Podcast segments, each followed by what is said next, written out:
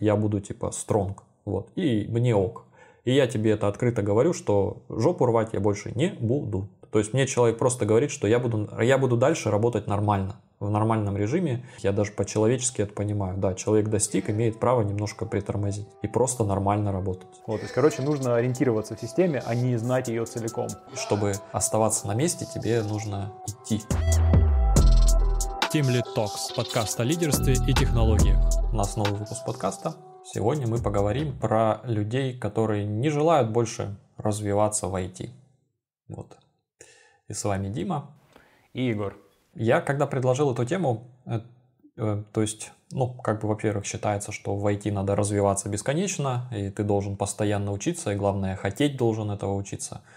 Но так или иначе, я наблюдал в своей карьере и продолжаю наблюдать людей, которые достигают какого-то типа терминального уровня, обычно это сеньор-инженер, э, либо на одну ступеньку выше, да, и все, и говорят прямо иногда открытым текстом, что Дима, я вот очень хотел получить эту должность, а теперь я хочу отдохнуть. Вот, мол, mm-hmm. больше жопу я рвать не хочу, хочу просто нормально работать на этой должности. И если вообще посмотреть, послушать, э, как работают фанги, в частности, у них там есть такое понятие, как э, tenure level, обычно это senior, то есть это тот самый первый уровень, после которого официально разрешено не расти. Почему официально разрешено? Потому что если вы очень долго проводите время на junior или на middle, начинают считать, что с вами что-то не так, либо вам компания не подходит, либо вы не подходите компании, и начинают вас как бы либо побуждать расти дальше и все-таки пройти на уровень senior, либо вас садят на тот самый Performance Improvement Plan или PIP, про который мы тоже говорили в одном из выпусков подкастов,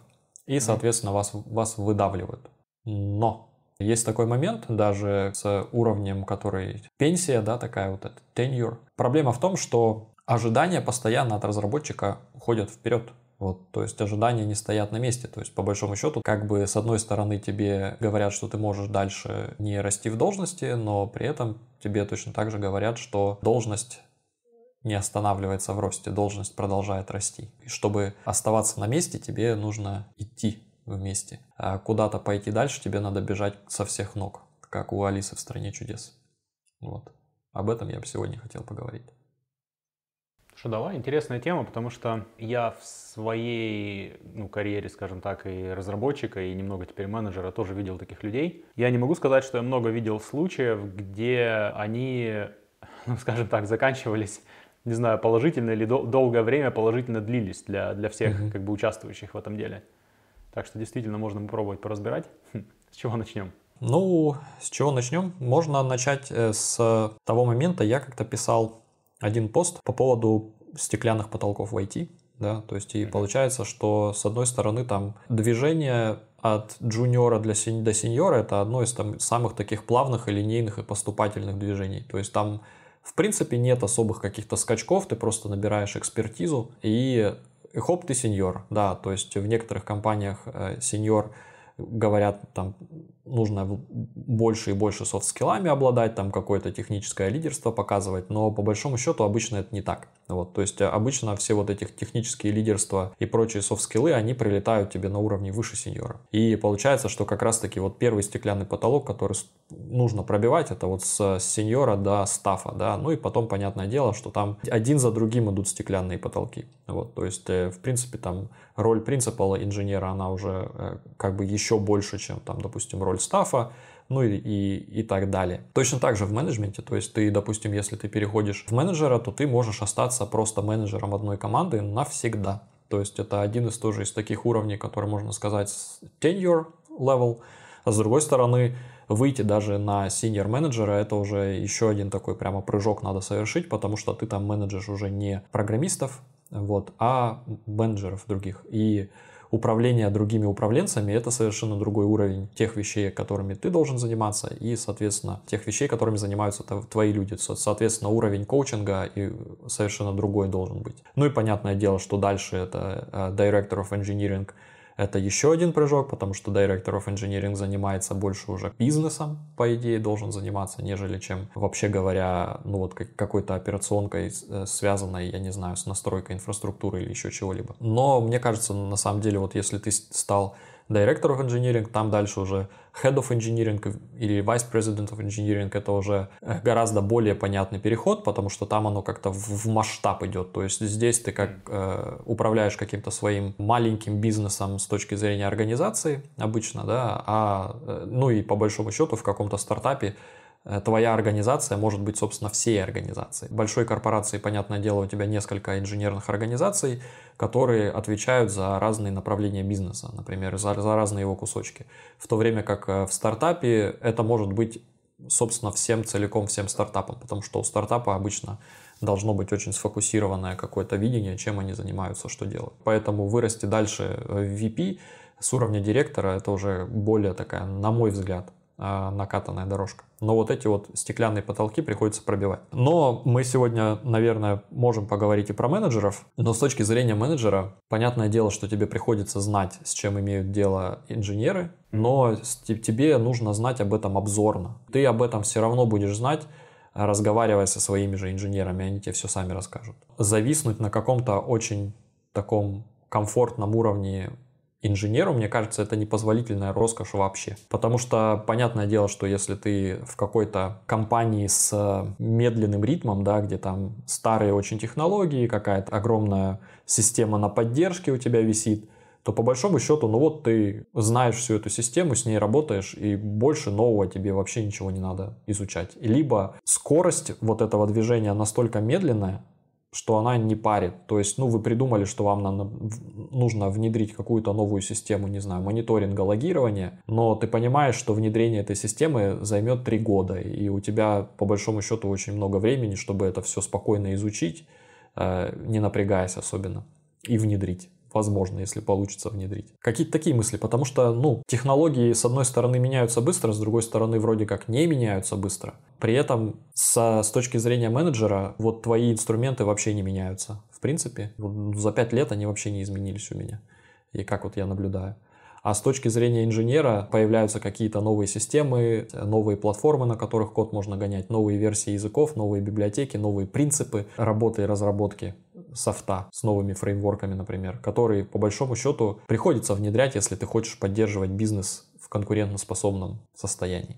Слушай, с моей стороны я бы, наверное, знаешь, на что посмотрел? Угу. попробовал посмотреть. Ну, то есть история о том, что я менеджер, да, там, тем лид, у меня есть команда. И у меня в команде, да, мои инженеры, которые часть из них хочет развиваться. Знаешь, когда вопрос ставится о том вообще, ну, устал ли кто-то развиваться, да, хочет ли развиваться или не хочет, мне кажется, вопрос сводится к мотивации во многом.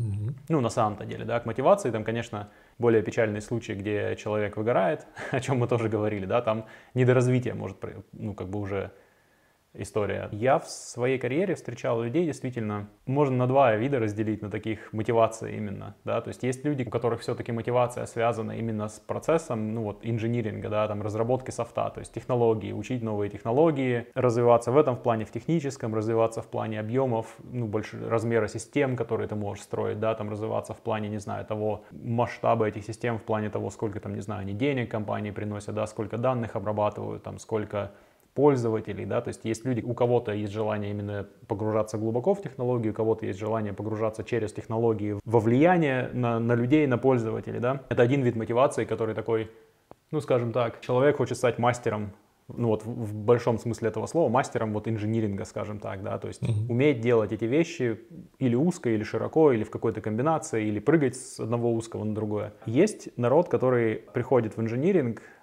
ну, грубо говоря, я, конечно, сейчас, наверное, очень сильно утрированно скажу, приходит примерно как вахтер. То есть, mm-hmm. ну, типа вот я сижу на, на своем месте, да, там у меня люди ходят вперед-назад, и я смотрю, чтобы у них пропуск был. День от дня ничего не меняется, но мне платят мою зарплату, да, там я прихожу домой, у меня там, не знаю, жена, дети или хобби какие-то, чего-то делаю, на следующий день прихожу обратно, там та же самая работа. Есть люди, которые инжиниринг также воспринимают. То есть вот нашлось местечко, да, в этом местечке они до какого-то момента что-то, ну, там, выучили, или, или знали, и вот они пришли, и, в общем-то, и сидят на попе ровно, скажем так, да, то есть не особо горят тем, чтобы что-то новое предлагать, не особо горят тем, чтобы как-то по-новому смотреть на свои задачи и на проблемы, которые возникают, чтобы их решать, да, что-то новое учить. Только тогда, когда вот это вот прям реально нужно, когда там пришел босс, сказал, что вот мы все переходим на новые технологии, ну, тут выбирай, или, или, или тебе найти местечко, где, э, по сути, на, на твоей, тебе известных технологиях можно также дальше ровно сидеть, либо придется выучить, да, и тогда они берут и как-то не очень с большим желанием это новые вещи учат. И у меня у самого в голове, знаешь, такая интересная дилемма на самом деле. С одной стороны, как будто бы, поскольку технологии все движутся, да, постоянно, тебе как будто бы хочется больше людей, которые горят технологиями, да, которые хотят стать вот мастерами этого дела. С другой стороны, не всегда бывают ситуации, где ты можешь постоянно обеспечивать поток вот этих новых каких-то задач, mm-hmm. да, новых, новых проблем, которые ставятся перед командой, которые требуют новых технологий, и изучение чего-то нового, исследования. И как будто бы для, для меня, как для менеджера, на самом деле, там много где очень много таких э, подводных камней и ловушек, в которые можно попасть, ну, не сбалансировав команду в этом смысле. Как будто бы сложно сказать, что ну, вот, люди, которые не хотят развиваться, скажем так, да, это, это минус большой или это большой плюс. Вот что ты по этому поводу думаешь? Как, как менеджер? А я как менеджер, я могу сказать, что ну, здесь совершенно у меня нет никакой оценки в том, что это плохо или хорошо. А это нормально. То есть я исхожу из, из а, с той позиции, что, ну вот говорю, цитата, то есть у меня был в карьере случай, когда человек прямо очень очень много работал, часто даже по вечерам, и никакие как бы убеждения не а, помогали его, чтобы он не работал по вечерам, например. Он говорит, это мой комфортный, мне так норм получает человек промоушен до стафа, как бы типа, ну все, я вот Дима работал, чтобы получить эту должность, у меня там были оценки постоянно превосходящие, типа базовый уровень, а теперь я хочу просто работать нормально, и, скорее всего, вот эти вот всякие вечерние смены, их не будет. То есть мне человек просто говорит, что я буду, я буду дальше работать нормально, в нормальном режиме, на это в должности, я, возможно, не буду больше там никогда excellent, я буду типа strong, вот, и мне ок. И я тебе это открыто говорю, что жопу рвать я больше не буду. То есть, ну, говорю, ок, замечательно. То есть у меня никаких претензий к этому нет вообще. Вот, и, в принципе, мы же все понимаем, что вот эти вот промоушены и э, тому подобные бонусы, это все для того, чтобы люди лучше работали. Вот это дает ту самую мотивацию в том числе, потому что промоушен это, это больше денег, это какой-то статус, то есть некоторым людям нравятся именно деньги в этом аспекте, некоторым людям нравится статусная составляющая, то, что на тебя смотрят немножко снизу вверх, то, что ты добился, ты доказал, ты действительно как бы достоин этой должности, да, то есть про инфляцию должностей мы, конечно, тоже говорили в каком-то отдельном выпуске подкаста, но тем не менее, то есть здесь у меня совершенно нет никаких а, с этим проблем, у меня есть проблема с тем, что а, по большому счету это невозможно, просто просто зависнуть на, допустим, на три года, не как-то не развиваясь, не инвестируя, и остаться на том же самом месте. Скорее всего, не получится. То есть это, понятное дело, зависит от компании, как я сказал. Но в таком случае можно просто к этой компании очень сильно прилипнуть потому что все остальные компании уйдут. Сделав осознанное решение не развиваться, ты по большому счету связываешь себя вот с этой конкретной компанией, либо потом тебе придется уходить вниз по должности, а в другую компанию потому что твоя квалификация уже утеряна. То есть, с одной стороны, я, понимая эту ситуацию на рынке, стараюсь ее объяснить, да, с другой стороны, у меня нет совершенно никаких вот этих вот позывов, что мне же как менеджеру надо выжать максимум производительности из каждого разработчика, поэтому я должен их гнать кнутом. То есть у меня нет совершенно никаких, я даже по-человечески это понимаю. Да, человек достиг, имеет право немножко притормозить и просто нормально работать. Слушая себя, у меня на самом деле некоторые вопросы к этой ситуации в моей голове все равно возникают.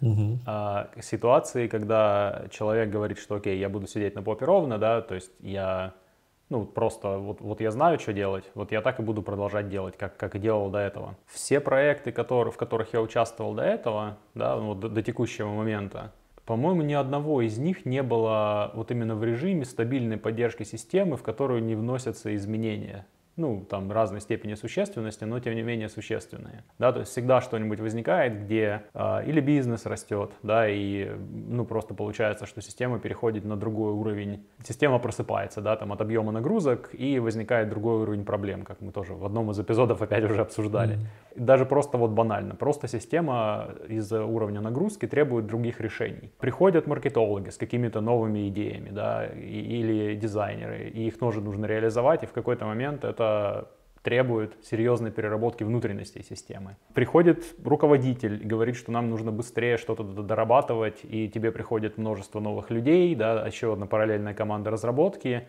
и у вас теперь ваша, ну, ваш код становится узким местом, да, вы не можете вместе над ним работать, потому что система слишком связанная внутри, и вам бы хорошо бы ее разделить, да, то есть как будто бы в нашей работе, э, в инжиниринге именно программ, очень много моментов, где вещи нужно кардинальным образом менять. Ну, в разной степени кардинальности, да, угу. но нужно менять. И то, что я наблюдал, ну, некоторое количество раз, скажем так, что люди, которые склонны воспринимать свою работу как нечто стабильное, да, стабильное не в плане того, что вот они вот столько раз кнопочку нажали, да, там на клавиатуре кнопочки и, и пошли домой. Нет, а в плане того, что, ну, мало что меняется вот в их мироощущении, да, там я не, не учу новые технологии постоянно, я знаю там этот свой Perl, например, или что-нибудь такое, да, если мы рассматриваем старую компанию. Я сижу и на Perl вот дописываю модули к сайту в стандартном фреймворке, который уже весь наполовину самописанный, да, мой вот этот уютный мир. Я несколько раз наблюдал, наверное, раз за разом, что такие люди, то есть как бы к способу работы у меня претензий тоже нет, да, то есть как бы если ты не хочешь учить там Python или Ruby, а ты хочешь писать на Perl, да ради бога,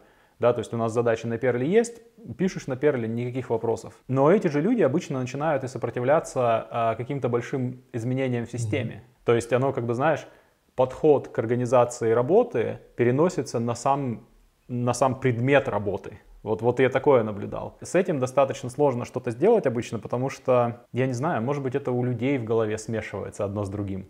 Ну что, у тебя и работа должна быть, и подход. Да, мне кажется, что это смешивается одно с другим. В моем мироощущении а, ожидания от ну, вот этих вот пенсионных, так скажем, уровней, да, tenure уровней, да, то есть э, tenure на самом деле это из, идет из научной среды, да, то есть э, в научной среде, когда ты зарабатываешь профессуру, а, тебя по большому счету трудоустраивают в университете, тебе платят зарплату, несмотря на то, что ты делаешь что-либо вообще или нет. То есть тебе платят зарплату просто э, из-за того, что ты там ходишь, э, преподаешь и двигаешь науку. И, возможно, тебе нужно полгода ничего не делать, чтобы потом сделать очередной прорыв. То есть ты заслужил вот этот вот уровень. А, по крайней мере, насколько я знаю, это в американских университетах так. Ну, возможно, в Академии наук, не знаю, России тоже так, я не разбирался. Э, термин я только американский знаю об этом. У меня ожидание ожидание от сеньора такое, что он, в принципе, готов это сделать, да, то есть, mm-hmm. то есть, ну, готов пересмотреть систему, но не хочет, например, там, э, делать какой-то дополнительный экстра шаг, чтобы там это что-то найти и предложить самому, например. Вот такой переход. Но сопротивление это уже токсичная вещь, да, когда человек хочет сохранить ту среду, в которой ему комфортно, просто потому что иначе придется переучиваться, да, или иначе придется делать там следующий шаг. Это необоснованное, особенно если у этого нет обоснования, какого-то нормального обоснования, а не просто обоснования на уровне эмоций и истерики, что так делать не надо, да, то есть какие-то циферки, там какие-то риски просчитаны. Если такого обоснования нет, то я не могу такого человека назвать сеньором. Это, это может быть тот самый момент, вот как я говорил, это же, как сказать, это палка о двух концах. То есть получается, с одной стороны, да, окей, работает, все замечательно, ты пишешь код, пишешь фичи, проверяешь pull реквесты но если ты не идешь вперед, у тебя есть риск откатиться на нижнюю ступень. И это уже начинает попахивать каким-то медлом, которому некомфортно. То есть это уже не пахнет сеньором. Да? То есть когда человек начинает сопротивляться изменениям просто ради того, чтобы им сопротивляться, чтобы ничего не делать. То есть с этим у меня совершенно как бы это у меня разделено. То есть человек должен быть способным отвечать новым вызовам бизнеса. Но активно бежать туда, в эту сторону, активно ломиться в это, ну, можно и, можно и не делать этого, например. То есть вот так тоже может работать. Активно не бежать и не ломиться, я тоже видел меньше, но такие довольно забавные случаи. То есть, опять-таки, перебью то, что ты должен продолжать идти, чтобы оставаться на месте. Mm. Но бежать со всех ног не обязательно в этот момент. Вот. Mm. Ну да, наверное, наверное, вот это хорошая формулировка. Продолжать идти. Друзья, привет! Я приглашаю вас вступить в закрытое сообщество Team Lead Talks. Это сообщество технических лидеров, где мы в закрытом чате и на регулярных созвонах общаемся на интересующие нас темы и разбираем какие-то кейсы из рабочей жизни, делимся опытом или впечатлениями. Мы всегда рады новым людям.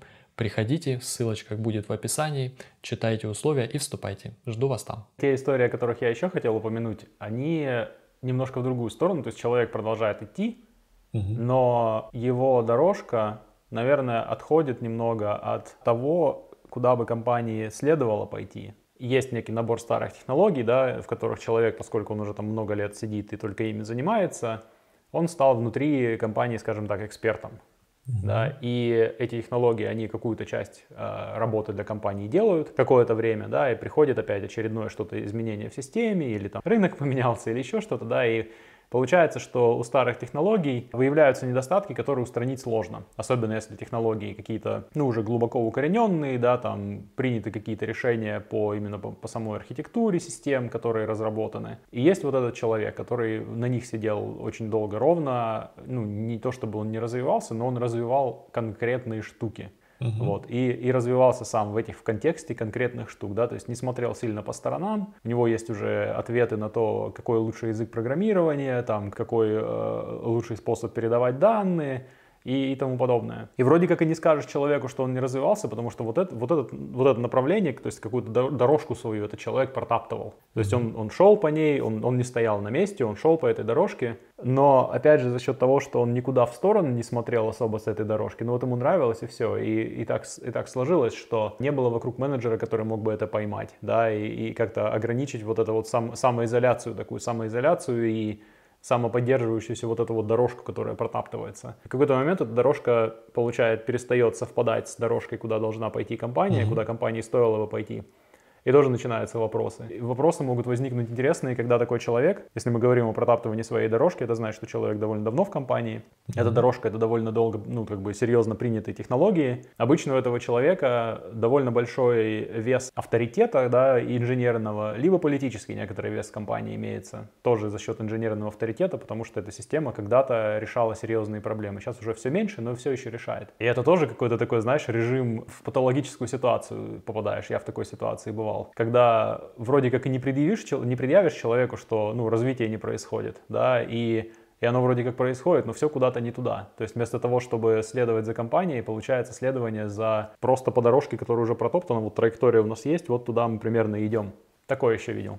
Про это я и говорю, да, что с одной точки зрения это окей, с другой точки зрения у этого есть риски. Риск, например, постоянно бежать и изучать что-то новое в том, что ты никогда ни в чем не станешь экспертом тоже есть такой риск. Mm-hmm. правильно же? То есть, э, а риск э, не бежать и не изучать что-то новое в том, что твои знания станут никому не нужны. То есть ты стал экспертом, молодец, но ты стал экспертом в Коболе. Но количество Кобола так или иначе уменьшается на планете Земля, несмотря на то, что некоторые системы очень сложно с него переписать. То есть в этом плане с точки зрения менеджера, конечно, ты должен показывать и говорить, что куда сейчас идет компания и, и куда надо идти, да, чтобы оставаться на месте.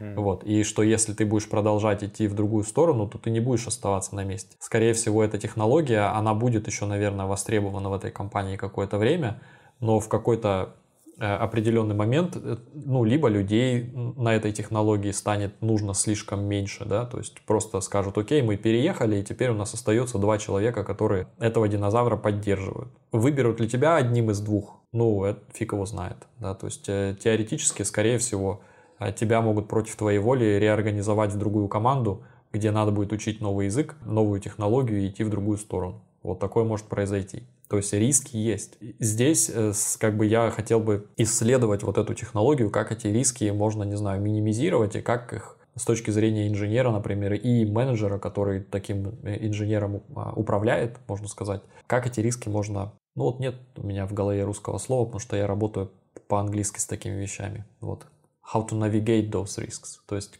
а. как, как с ними себя вести. Вот. Как с ними себя вести? Знаешь, мне почему-то в первую очередь пришла в голову еще одна штука, один аспект. А, не со стороны менеджера, а со стороны именно разработчика, который для себя такую дорожку выбирает. На этом пути есть некоторый такой еще один вариант, ну скажем так, endgame, финальная игра. Если тебе удастся эту технологию, хоть она и явно уже компании, ну скажем так, как пятая нога, да, нужна, сделать ее все равно жизненно необходимой, ну, технически просто на какое-то mm-hmm. время. Стать настолько экспертом, что со стороны никто туда влезть толком не может. Ну, как бы звучит токсичненько, но mm-hmm. вариант эндгейма заключается в том, что ты становишься незаменимым, как по, по Роберту Грину. И после этого это уже становится не твоей проблемой, а проблемой всех вокруг. Ну, то есть получается, что... Ну, то есть это, это интересная на самом деле игра в том плане, что, наверное, в такое можно играть до, только до поры до времени, до тех пор, пока кто-то достаточно ну, сильный в твоем окружении не поймет, чем ты занимаешься, и не решит все-таки потратить какое-то количество ресурсов и времени на то, чтобы ну, как бы ты прекратил или прекратилось все вообще, и ты в этой компании, и вот этот весь твой чудесный проект. До какого-то момента, вот именно на уровне инженера, этим можно заниматься, и можно сделать себя незаменимым, наверное, и таким образом компанию доить, грубо говоря. Не, что, можно, конечно, да. Что интересно, да. Что с этим делать менеджером? Такой, такой какой-то был э, момент, вспоминаю, полуанекдот, то, что э, была какая-то система бэкапов э, на, на лентах, и у терминала давно сломался дисплей. Один менеджер, какой-то старый дядька, он просто по памяти нажимал кнопки, не видя вообще, что происходит, но оно работало. То есть он мог просто как бы этой системой управлять вслепую, буквально. Вот. То есть я, конечно, не понимаю, в чем проблема заменить дисплей, найти, а, даже, возможно, найти такую же систему, которую списывают, и оттуда этот дисплей купить. Но вот такой вот анекдот был.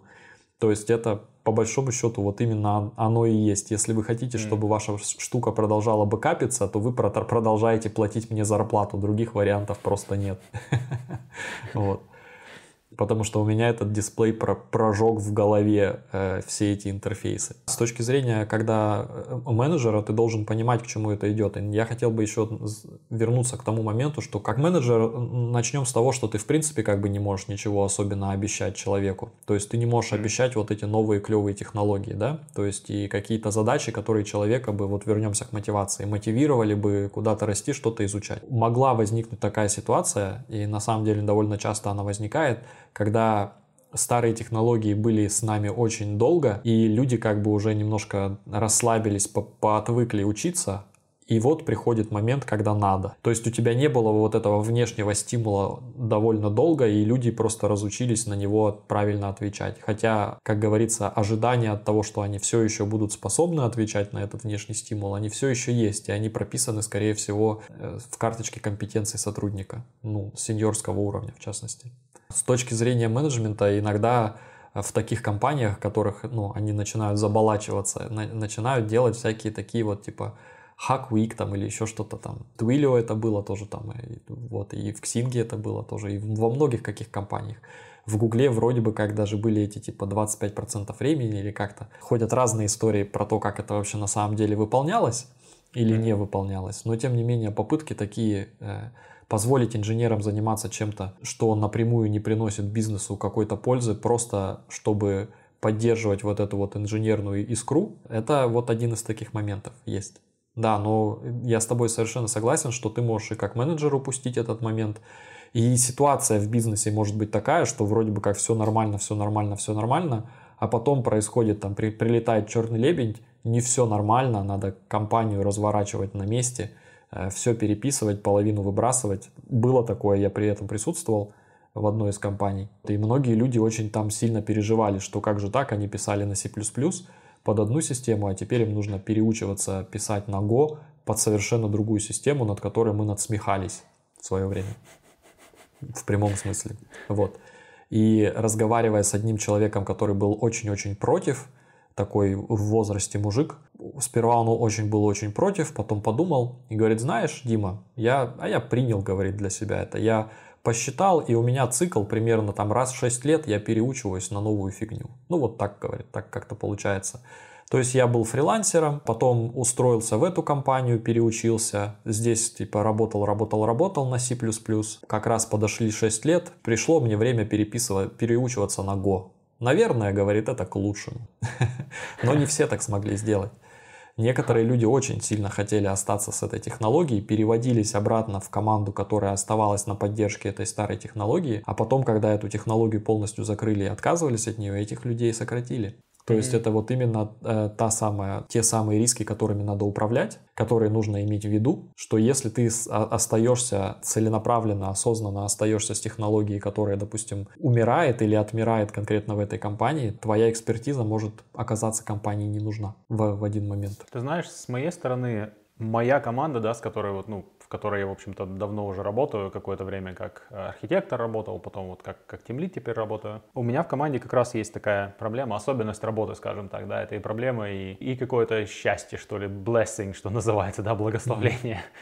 Mm-hmm. Оно заключается в том, что мы делаем большие штуки, ну, платформы для всей компании, да, и эти платформы, Создать новую выпадает раз, там, не знаю, может быть, в 5-6 лет. Но в момент, когда ее нужно создавать, скорее всего, придется пересматривать технологии, да, потому что обычно такие платформы создаются когда компании нужно отвечать на новый вызов, либо есть возможность перепрыгнуть на другую организацию внутренних дел, да, там разработки софта. Вот, вот один пример такой платформы был, это когда перепрыгивали с разворачивания приложений на виртуальных машинах, ну просто, грубо говоря, на серверах, на разворачивание их на кубернетисе, да, на uh-huh. уже, ну, что называется, операционной системе уровня кластера, да, вот это вот, ну, как его называют иногда, Kubernetes. В такие моменты, когда приходит вот такая задача большая, создание новой платформы, там-то хорошо бы иметь людей, которые скажут, окей, на чем эту штуку пишут? На Go. Мы mm-hmm. ни разу на Go не писали, пофигу вообще. Сейчас, сейчас все выучим и напишем. Что у нас там теперь JavaScript, Node.js какой-то на сервере. Я его, конечно, ненавидел всю жизнь, но похоже, что правда лучший инструмент сейчас для задачи. Ну что ж, будем, значит, изучать. Да, пробовать и изучать. Как раз именно такая история. А потом, когда эта платформа написана, за ней следует, там, не знаю,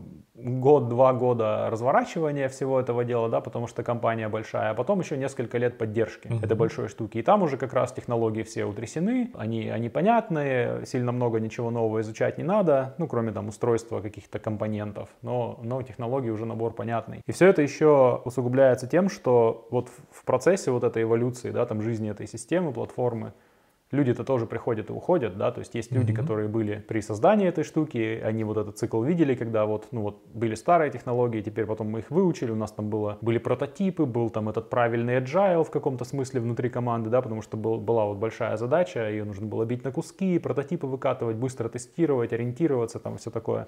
Потом пошла поддержка. А были люди, которых уже приняли на новую систему. Да, mm-hmm. были люди, которые присоединились к команде, когда новую систему уже почти доделали, то есть еще немножко они застали вот это вот такую, знаешь, искры еще вот от этого mm-hmm. большого костра, когда все учились новым технологиям. Ну, то есть они дух поймали, но сами не участвовали в этом. Ну и, и вот, вот все вот в этом диапазоне. Свеженанятые люди, люди, которые на старых технологиях учились. И это, знаешь, это такая интересная задача на самом деле, потому что, ну, вот что, что я с этим делаю, как я с этими рисками, да, борюсь, чтобы люди не, за, не залипали в одной технологии, и мне потом не приходилось, э, не знаю, менять команду, когда нужно, нужно новую платформу зарабатывать. Я, конечно, на словах проговариваю всегда, когда нанимаю людей, ну, типа, суть нашей команды в том, что мы выбираем технологию под задачу. И мы ее выбираем прям по-честному. То есть, если даже мы ее не знаем, это, это у нас просто один из еще факторов, ну, который мы в стоимости учитываем, да, что нам придется вот это выучить. Понятно, что мы не сможем это сразу этим владеть на должном уровне, да, там будут какие-то ошибки. То есть, это нужно будет учесть в общей, скажем так, стоимости разработки системы, да, переход на новые технологии. Но это просто как постулат. Мы так живем, короче, наша команда. Но понятное дело, что человек, окей, это такой начальный фильтр, да, он гарантирует принципиальную, может быть, совместимость, вообще возможность такой совместимости таким, с таким образом жизни, ну, в команде. Но он ничего особо не говорит о том, насколько это, этот человек это может жить. И я это не могу проверить еще до момента, пока у нас не пришла очередная большая какая-то штука. Mm-hmm. Вот. Что я с этим делаю? Это правда дилемма. Потому что, по большому счету, если вызовов нет, чего-то на новых технологиях пробовать и писать, да, а я буду заставлять членов моей команды этим заниматься, я, по сути, буду тратить их время на то, что компании не нужно. Не нужно в кратковременной перспективе, да, может быть, нужно в долгосрочной перспективе, но там эта игра настолько долгая, что ну, как бы, может быть, классика. Мы человека учили-учили, он уволился и ушел работать в другое место, весь такой теперь умный и обученный. Вот, поэтому, и там это настолько, знаешь, какие-то такие вероятности считать, ну, я не думаю, что я хорошо с этим справляюсь, да. Поэтому у меня какая-то такая эвристика в том плане, что если у меня вдруг возникают какие-то побочные проекты там рядом с моей командой, да, Потому что у нас мой отдел, он такой, что там команды разные. Там кто-то больше к системным администраторам, соседние команды, моя команда больше к архитекторам. Да, я стараюсь, чтобы ну, мои коллеги участвовали в каких-то проектах, где им, может быть, даже они не, не учили прям целиком новую технологию, да, но им бы пришлось преодолеть вот этот дискомфорт того, что они вот вовлечены в какой-то немного новой роли. Там, допустим, системные администраторы какую-то штуковину настраивают, там, не знаю, покупают новый балансировщик нагрузки, и его нужно проверить там на всякие API, посмотреть там, как у него внутри конфигурация это делается, потому что нам с этим API потом интегрироваться. И это все равно такой выход из зоны комфорта. Mm-hmm. То есть они, конечно, не учат новый язык программирования, но приходится выйти, что-то новое потыкать, поковырять, это, это чаще всего это дискомфортно. Я, наверное, только, может, одного человека встречал, который с радостью это делал. вот. То есть обычно это вызывает такой какой-то дискомфорт. Но то, что получается потом, то, что я вижу, что у сотрудников, у них меньше вот этот вот порог – переключение на, на что-то новое. Когда это вот уже не что-то стороннее, где пришлось поучаствовать, как какой-то эксперт просто наполовинку, да, как, где пришлось по, по, по взаимодействовать с чем-то вообще, что не твое, и чем наша команда напрямую не занимается, только соседний как-то взаимодействовать. Я вижу, что когда приходит запрос на новый совсем компонент системы, который нужно установить, разработать, да, там он совершенно неизвестный, новые системы конфигурирования этого всего, там может быть какой-то новый язык программирования даже, ну, в каком-то виде. Люди как будто бы меньше имеют инерции сами mm-hmm. по себе, да. Опять же, не могу сказать, что это, это точно результат моих действий, потому что у меня нет контрольной группы людей, которых я не вовлекал в проекты. Но мне кажется, что это может помогать.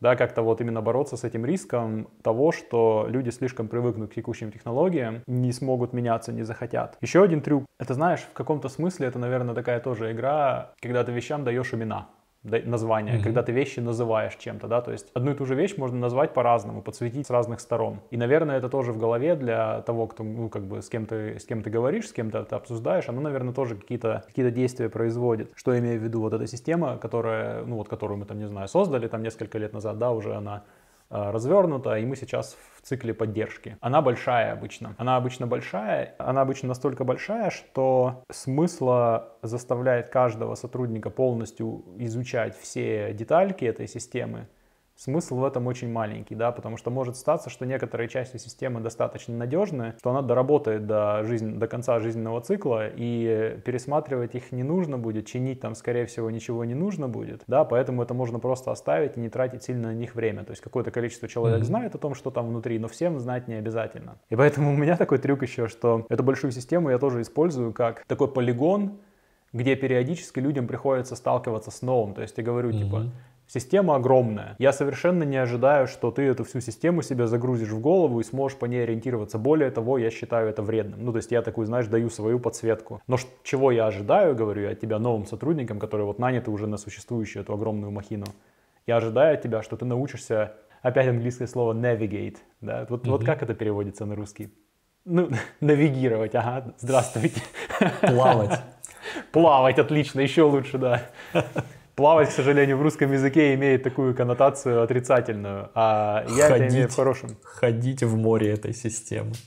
Да, да, то есть смысл в том, что эта система это как большой лабиринт, и я не жду того, что человек будет иметь полную карту этого лабиринта в голове а что он овладеет навыками просто путешествия по этому лабиринту, да, что... Ориенти... Ориентирование, наверное. Ориентирование, вот, да, отличное слово, отличное русское слово, ориентирование. То есть я ожидаю того, что, что ты научишься ориентироваться в этой системе, и когда что-то конкретное ломается, тебе будет примерно понятно, в какой области, и ты уже тогда в эту область заглядываешь и докапываешься до, до, до проблем, разбираешься, в чем дело, ну и можешь решать вопросы, да, то есть это мне как бы сокращает онбординг, тоже до какой-то степени, потому что иначе у нас онбординг длился да. бы, наверное, больше, больше 6 месяцев, которые по закону онбординг. Вот, то есть, короче, нужно ориентироваться в системе, а не знать ее целиком. И в результате даже, из, хоть у нас и технологии особо не меняются, все равно люди подвержены вот этой вот истории, когда, о, что-то новое. Пусть оно и со старой системы, но она настолько огромная, что там периодически прилетает снаружи, нужно реагировать, разобраться, что-то новое поковырять, и опять же,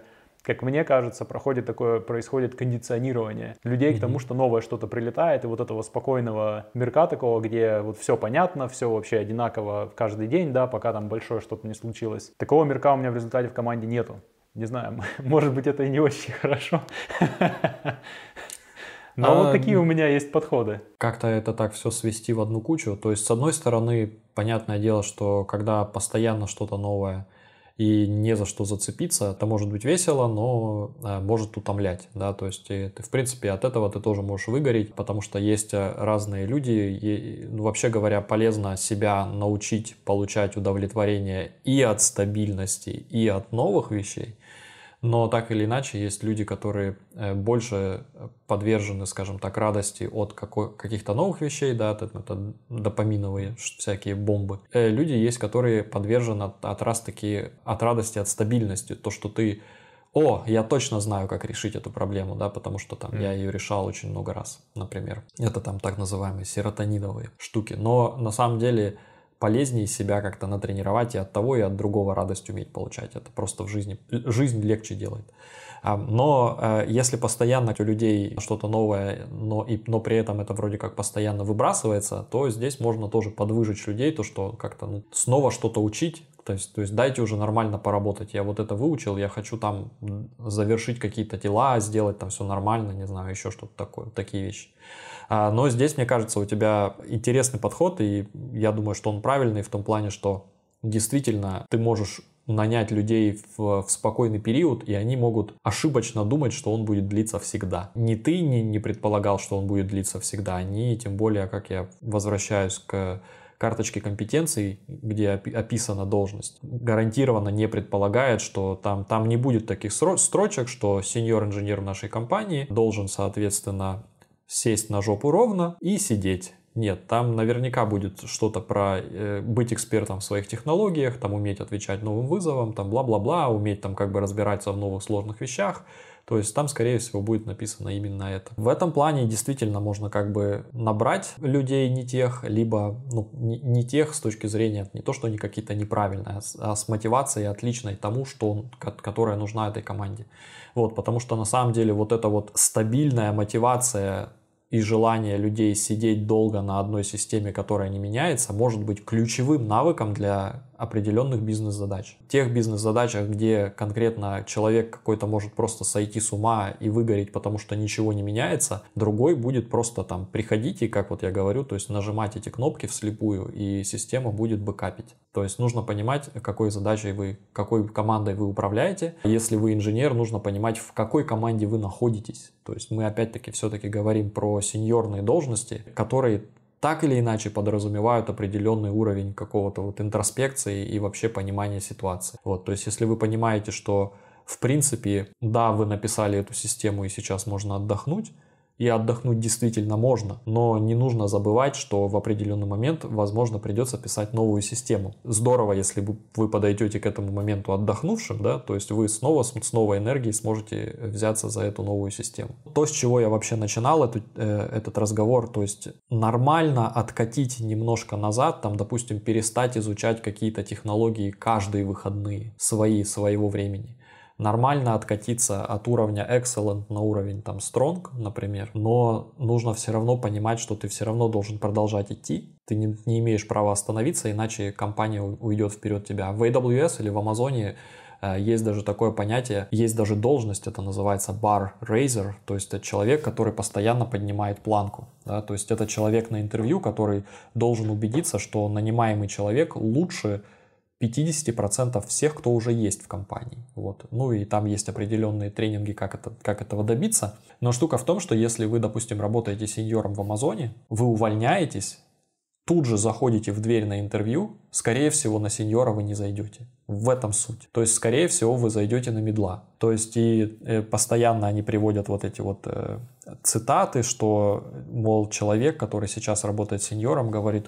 ох, как здорово, что я зашел в компанию три года назад, потому что сейчас я бы на сеньора ни, ни, в, ни в коем случае не прошел бы собес. То есть, это именно та самая... Понятное дело, что Amazon это очень особенная компания, которая действительно нацелена на производительность и действительно как бы во всей своей культуре толкает людей к краю, к краю их возможностей, да, но это менее выражено есть и в других компаниях.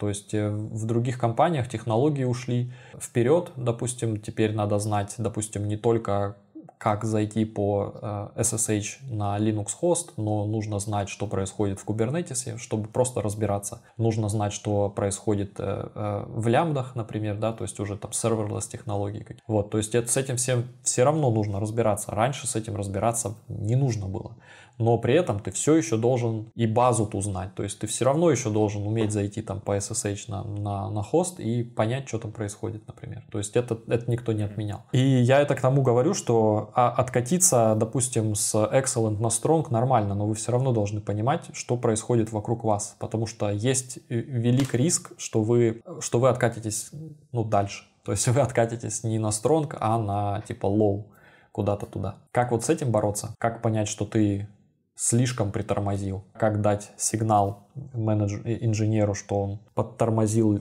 лишнего? Ну, ты знаешь, здесь на самом деле сложная задача, потому что ну, вопрос, а зачем тебе давать сигнал, что он подтормозил? Mm-hmm. Да? Что значит, что подтормозил? Это же очень зависит от контекста. Часто, в общем случае, ты не знаешь, в общем-то, подтормозил он или нет. Ну, ты должен знать, потому что ты же даешь человеку обратную связь на performance review, и то есть э, сигналом, что человек подтормозил, это то, что он получил не strong, а low. А, в, в этом смысле. Например, mm-hmm. да. Но ты же хочешь ему как бы сказать это до того, как он получит новый рейтинг, mm-hmm. чтобы он до low не скатился, потому что это уже слишком поздно. Друзья, привет, это Дима. И если вы дошли до этого места в подкасте, значит, наверное, он вам понравился. И я попрошу вас, пожалуйста, поддержать нас подкаст подпиской и лайком на той платформе, на которой вы этот подкаст слушаете либо смотрите. Напоминаю, что смотреть нас можно на YouTube и на любой другой платформе, для подкастов. Также приглашаю вас в наш телеграм-канал, где мы публикуем все дополнительные материалы и ссылки, которые мы озвучиваем в наших подкастах. Спасибо вам большое. Как я на это смотрю. Если я хочу поддерживать вот этот базовый уровень возможности переключиться на что-то новое в команде, разумеется, у меня должны быть какие-то задачи по этому поводу, да. Угу. Ну, даже если у меня их нету прям вот что они как бы высшего приоритета для жизни компании очень важные таких задач, да, и мне тогда придется их придумывать, чтобы, ну, как минимум проверять вообще люди у меня хотят делать что-то на новых технологиях или нет, да, пытаться их перемешивать, ну, в смысле того, что вот один кто-то делал что-то одно, теперь они поменялись что-то делают другое, да, то есть это нужно обосновать. Ну и таким образом этот разговор можно сделать предметным. То есть мне кажется, здесь сложно это делать непредметно из каких-то наблюдений, ну, таких умозрительных, да, потому mm-hmm. что performance review умозрительно делать это та еще история. Наверное, так. Нужны какие-то практические все-таки тесты, хотя бы, знаешь, такие. Я, кстати, помню, как меня на, в этом смысле тестировали тоже, да, потому что я когда только пришел в эту команду, которые архитекторов тогда были, да, бэкенд архитекторы, я туда пришел, моя первая должность была именно senior software engineer. Через, по-моему, год я, ну, меня запромоутили до архитектора, ну и, собственно, дальше как архитектор я там сколько-то лет проработал. И на первом performance review у меня там был рейтинг, ну, не полностью, короче, покрывает все свои функции, да. Угу. Одно из оснований этого рейтинга было в том, что я недостаточно активно участвую в обсуждениях проектов команды, где я не занят. Угу. Так, такая была штука. То есть там как бы у меня даже, получается, практического не было такого, но мой тогдашний босс, он за этим делом следил, очевидно. Когда, ну вот мы собирались, у нас тогда все было очень офлайновое, да, это было еще при-ковидное, много лет назад, никакой дистанционной работы, ничего такого, все собираются в офисе, да, и мы периодически устраивали обсуждения по поводу какого-то большого проекта, которым занималась часть команды, но присутствовала при этом вся команда. И как-то более-менее все вовлекались в разговор, ну, а мне тогда как-то, ну, ну, блин, я же над этим не работаю, не очень было понятно, что от меня это и нужно-то особо. И вот, вот такой подход был, то есть просто смотреть, что человек, даже если он над этим не работает, но это другой проект, где он не участвует, но тем не менее может поучаствовать, ну, как бы хотя бы в обсуждениях, потому что все равно область похожая, наверное, да, человек тоже должен быть в состоянии такие проекты делать, это что-то новое. Наверное, таким образом можно тоже немножко в эту сторону смотреть, да, вообще человек может может что-то новое, на чем-то новом работать, даже пусть умозрительно или нет. Ну, то есть у меня тогда мой ответ на, на вот эту обратную связь был в том, что окей, понял, ну и я стал участвовать в обсуждениях, и мне понравилось, ну и, собственно, после этого я получил промоушен до архитектора. В этой компании, не знаю, это может быть где-то, наверное, параллельные ветки, но в этой компании архитектор это следующая ступенька над синьором. То есть это такой типа супер синьор, просто mm-hmm. другого супер синьора нету, а архитектор вроде как понятно и вроде как покруче, чем синьор. Вот, поэтому там была такая история.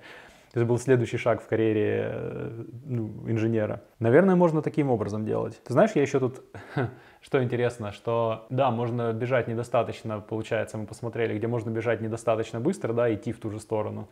Угу. чтобы оставаться на месте, да, можно, можно бежать в другую сторону, ну, типа под углом к тому, куда бежит компания, это тоже нехорошо. Я еще наблюдал интересные способы противоположные, но чем-то схожие, где человек пытается бежать слишком быстро, и это приводит к интересным результатам. Но все, все, все такие случаи, которых я знаю, они обычно они заканчивались расставанием с человека, с компанией, да, пути расходились. Но я видел как минимум два различных таких способа. Первое это где, первое это где человеку интересно разбираться в новых вещах, но не хватает то ли времени, то ли умения, то ли каких-то возможностей, да. Эти новые вещи, в которых он поразбирался на выходных, достаточно хорошо применять на практике внутри команды. То есть, ну, о, о, о чем может речь идти, да, там человек просто придумывает себе, скажем так, не то, что придумывает, а берет задачу, которая не сказать, что прям супер приоритетная, но тем не менее есть там, у нас есть система, к ней нужно разработать клиентские библиотеки, некоторые для основных у нас языков программирования не покрыты, есть один язык программирования, который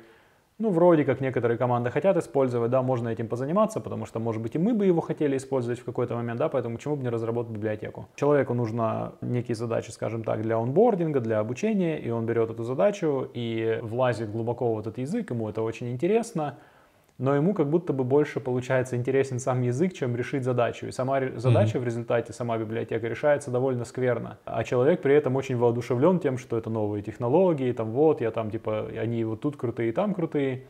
Но раз за разом все, все так же плохое и плохое, лучше не становится, и уже начинает это задевать команду, что, блин, сколько можно эту штуку ревьюить. В конце концов, кто-нибудь просто возьмите, блин, из, другой выучите этот чертов язык программирования, перепишите ее нормально, и давайте вопрос закроем. То есть вот начинают такие настроения витать в команде. И это как бы нехорошо, и это повторяется какое-то количество раз человеком. В результате ни одна из технологий толком так не выучена, да, человек mm-hmm. не добирает до уровня, до какого-то по, по перформансу, и после какого-то performance review становится понятно, что лучше расстаться. Потому что человек попадает вот в эту, знаешь, какую-то... Наверное, это цикл развития ради развития, а не ради mm-hmm. решения утилитарных задач, да, потому что, мне кажется, вот это вот еще один режим, ну, такой патологический, когда развитие ради развития, ради того, чтобы новое применить, неважно зачем, да, то есть, как мне кажется, нужно держать вот это вот вот, вот этот фокус на том, что мы все-таки решаем задачи для бизнеса. Еще один похожий способ, как, каким образом это, это, ну, скажем так, рушится, и с человеком уже приходится расставаться не по инициативе компании там, или менеджера, а по инициативе человека. Человек уходит. Наблюдал случай, когда человек приходит с огромным энтузиазмом, очень сеньорный, ну, то есть по-настоящему, но со своим интересным взглядом на реализацию технологий. То есть, например, mm-hmm. может начать приносить парадигмы из одних типов языков программирования в другой. То есть он говорит, ох, мне бы хотелось функциональщины, но в компании основной язык он не функциональный, поэтому я функциональный, функциональщины сейчас принесу вот этот нефункциональный язык, напилю сам библиотек, будут у нас монады везде, вот. и, и все такое. И, до этого, и при этом человек, ну вот, до того, как он начал, начал нести вот эту всю историю про монады, он как бы пытался сначала, ну, похитрее быть, да, то есть он сначала пришел mm-hmm. в компанию, зарекомендовал себя как сеньор, ну, то есть там несколько каких-то проектов не очень больших решил, да, все отлично, э, его поставили там тех лидом в команду, и вот он, и он, и, и тогда наконец-то он начал говорить про монады. вот, и приносить библиотеки, написанные там за субботу и воскресенье, и всем рассказывать там, не знаю, на метапах внутри компании рассказывать, как, как это круто монады вообще, и вот как они крутые там вот в настоящих функциональных языках, и как бы нам это все принести сюда, и вот смотрите, я тут наш модуль переписал в стиле функциональщины на этом языке, на что разработчики так смотрят, думают, м-м, ну, у них просто удивление на лице. Сомнительно. Сомнительно, ну, конечно, да, но... Да-да-да. Вот. Причем, а некоторые разработчики, которые думают, о, блин, прикольно, что-то новенькое, они еще и заражаются этими монадами, и, короче, ну и пошло-поехало. Я тогда не был менеджером, я на это сейчас смотрю как менеджер и думаю, блин, интересно, был ли менеджер этого товарища на вот этом метапе, и как он, какие у него были мысли по этому поводу, когда это все дело он видел. Но потом, само собой, вот эти все истории, они упираются в либо они упираются в менеджера, я, кстати, не знаю, в том случае это в менеджера уперлось или в какого-то соседнего тех лида, который все-таки менеджеру сказал, типа, твой что-то чудит совсем, нужно как-то это остановить, потому что это не ведет компанию в нужную сторону. То есть это проблема-то в том была, что человеку очень нравился подход, но опять mm-hmm. же технологически он компании вредил на самом деле. Mm-hmm. Потому что технологии ложились криво на имеющийся язык программирования и скорее просто других разработчиков, которые ну, не имели собственного мнения по поводу того, хорошо это или плохо, они их просто смущали и заставляли тратить время на вот, вот эту вот историю, когда ты у тебя у вас все проекты написаны вот так, а ты открываешь парочку вот этих проектов, а там, блин, монады. И да, такой, там по-другому. Там все по-другому. И в результате человек постепенно, знаешь, начал, начинал получать обратную связь о том, что нет, вот здесь все-таки мы разработчики, разработчики не хотят монады, здесь, здесь тоже давайте по-старому перепишем. Ну и с этой борьбы с мельницами выгорел и ушел. Вот. То есть тоже интересно, да, получается, что очень хотел развиваться человек, очень хотел тащить новые вещи, но вещи были не те. Бежал не в ту сторону. Убежал дальше в другие компании. Ну, я надеюсь, что он нашел себе работу на каком-нибудь Хаскеле или что-нибудь в этом духе и веселиться с монадами где-то в другом месте. Ну, потому что ему явно, явно хотелось. Мне кажется, мы так или иначе, оно все немножко сводится к управлению ожидаем, ожиданиями, да. По большому счету человек эм, должен был управлять своими ожиданиями и понимать, что если этого, допустим, нет в компании, то, скорее всего, э, переделать компанию – Э, не получится. Это как вот э, есть там всякие такие классические вещи там про отношения, не знаю, любовные отношения. Я вот, я вот его переделаю, и он будет хорошим, да. То есть нет.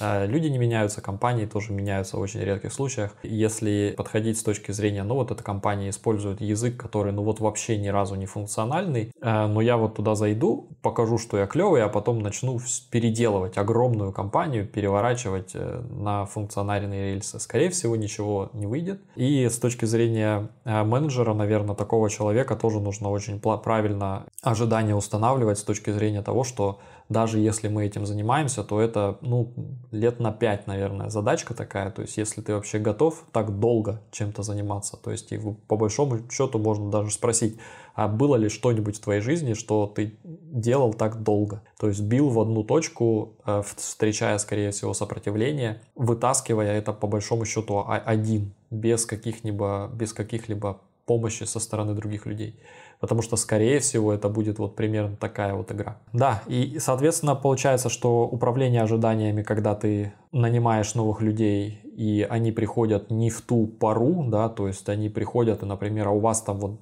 горите, вы строите новое что-то, и они думают, что так будет всегда сказать, э, ну, так будет, покуда мы не, по, не построим эту систему, а там начнется поддержка. Либо наоборот, то есть как бы они приходят в систему, когда идет поддержка, им хочется строить. Вот, либо им хочется остаться в этой поддержке. То есть сказать, нет-нет-нет, э, еще пара лет, скорее всего, будет поддержка, или я даже не знаю, когда, то есть я тебе не могу назвать срок, потому что ситуация на рынке может измениться завтра, и нам придется все переделывать. А и здесь точно так же, то есть когда ты менеджер, и у тебя есть человек, который вот так вот все, как сказать, страстно объясняет, насколько эта технология крутая, то а, нужно не сломать, не загасив эту искру, нужно правильно человеку объяснить, что это потребует чуть больше, наверное, работы, чем, чем просто написание одной библиотеки.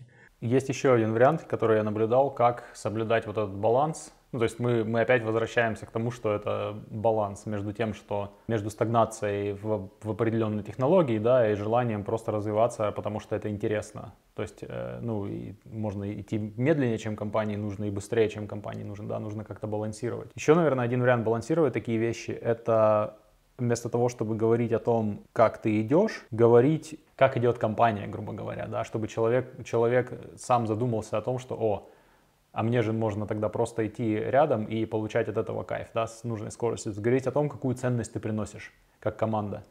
Говорить о том, а, показывать не с, не с точки зрения развития изменений, технологий там или еще чего-то, да, того, как вы что-то делаете, а о том, что это приносит компании. Я это видел, знаешь, в этой в, а, команды, которые поддерживают какую-то не очень сложную, но важную технологическую полуинфраструктурную функцию для компании, ну, например, обработку платежей. Обработка платежей в современном мире это, наверное, вот у вас есть сервис, где пользователям там выставляются счета какие-то общие, да, у них там интерфейс, они там карточки вбивают свои, но обработка самих платежей проводится, соответственно, отдельными провайдерами, да, то есть mm-hmm. вы не банк, у, у вас нету на финансовые операции, ну, как бы разрешений, поэтому у вас провайдеры есть.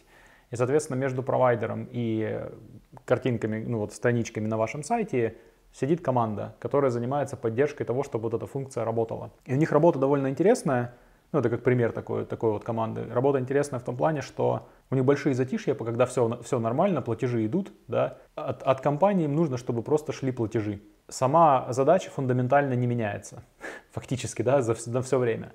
Но при этом иногда случаются вещи вроде появился новый провайдер, который за меньшее количество процента будет обрабатывать наши платежи. Да, платежей столько, что это небольшое изменение в проценте серьезно меняет ну, ситуацию для компании. И поэтому нового провайдера нужно перейти. Либо mm-hmm. у старого провайдера там что-то у них случилось, у них уровень, э, ну не знаю, надежности их системы упал, да, и пользователи начали жаловаться. Тоже вариант нужно переходить на нового провайдера. И это большой довольно такой проект, да, потому что новый, ну, новый провайдер может иметь другие системы, другой, другой интерфейс э, работы с ним, что-то придется переписывать, где-то в этих новых системах будут затыки в других местах, да, то есть изменения. А потом опять, опять, ну, грубо говоря, потом место, где все норм. могут где все могут стагнировать. И то, что я наблюдал, некоторые менеджеры делали в таких ситуациях, вот, вот в похожих, это они больше говорили не о том, на чем мы пишем и что мы делаем, а просто какую пользу мы приносим. То есть вот смотрите, в mm-hmm. этом месяце столько-то транзакций было проведено, столько-то компания заработала на всем этом деле, да, такое-то количество у нас отказов произошло, столько-то пользователей обратились в поддержку. Ну или там столько-то запросов были обработаны в таком-то SLA, грубо говоря, да. И это тоже, мне кажется, можно использовать как такой способ сместить фокус с того, вообще человек развивается, не развивается, хочет пробовать новые технологии или нет, на то, что на пользу, которую он приносит компании. Да. Я такое не пробовал применять, но я себе могу вполне представить, как ты можешь, укореняясь в том именно вот в этих показателях, которые твоя команда ну, приносит да, компании, там, показатели обработки, качества обработки этих запросов, количество и тому подобного, ты можешь на, э, давать обратную связь по поводу того, что вот смотри, у нас, похоже, вот эта система начинает проседать, а что бы нам с ней можно сделать? Да, и, и там уже это получается, ты можешь выбирать или как, как подтолкнуть человека к тому, что может быть что-то новое нужно там переписать, или глубже погрузиться, да, и когда приходит что-то новое, большое переписать, как смена провайдера, ты можешь сказать, ну блин, нам нужно поддержать, чтобы новое было не хуже, чем, чем оно было до этого. Mm-hmm. Да, и соответственно тоже уже вопрос не о том, что тебе нужно учить новые технологии или нет, об этом ты как-то даже не думаешь, ты говоришь, окей, у нас задача, она с другой стороны повернута, да, нам нужно сделать так, чтобы пользователи были так же счастливы, как до этого. Мне кажется, тоже интересный подход. То есть это как бы показать просто, а, а, а как, как компания хочет, чтобы ты шел, да, как, как компания идет вот в этой в твоей области, где ты работаешь. И таким образом ты человеку можешь как бы дать самому возможность, а, ну, как-то подстроиться под этот шаг.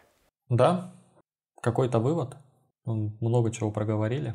Какой вывод? Вывод у меня, наверное, знаешь какой, что за вот эта вот история о том, что некоторым людям, ну, то есть в IT нужно все время развиваться, угу. да, вот эта история, это на самом деле обоюдоострая история, если ты менеджер, потому что за этой историей о том, что все время нужно развиваться, скрываются разные риски, как связанные с тем, что люди хотят развиваться, как, так связанные с тем, что люди не хотят развиваться – и более того могут развиваться не в том направлении, не с той скоростью, не с теми результатами.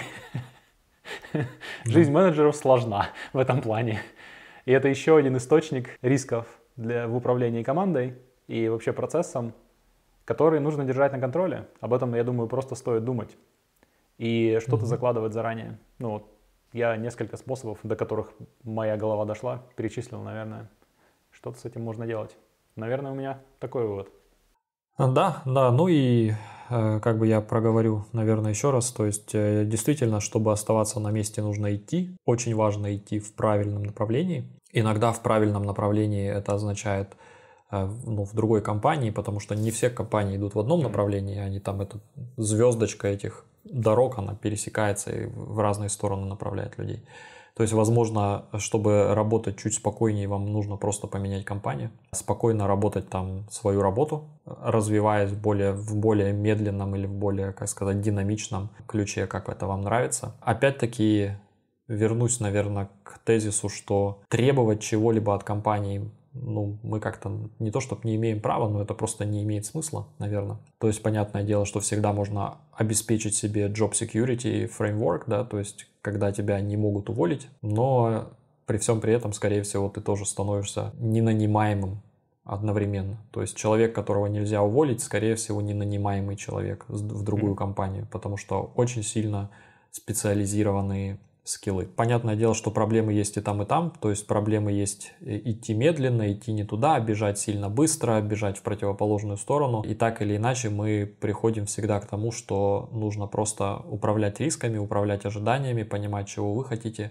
э, понимать, если вы менеджер, чего, какие какие вызовы стоят перед вашей компанией, чтобы вы могли правильно эти ожидания транслировать э, инженерам и собрать правильную команду, которая будет этим ожиданиям отвечать. С чего я начал свой основной тезис, совершенно у меня нет никаких проблем с тем, что человек, который очень быстро бежал в нужном, в нужном направлении, решил в этом направлении теперь просто идти. Вот.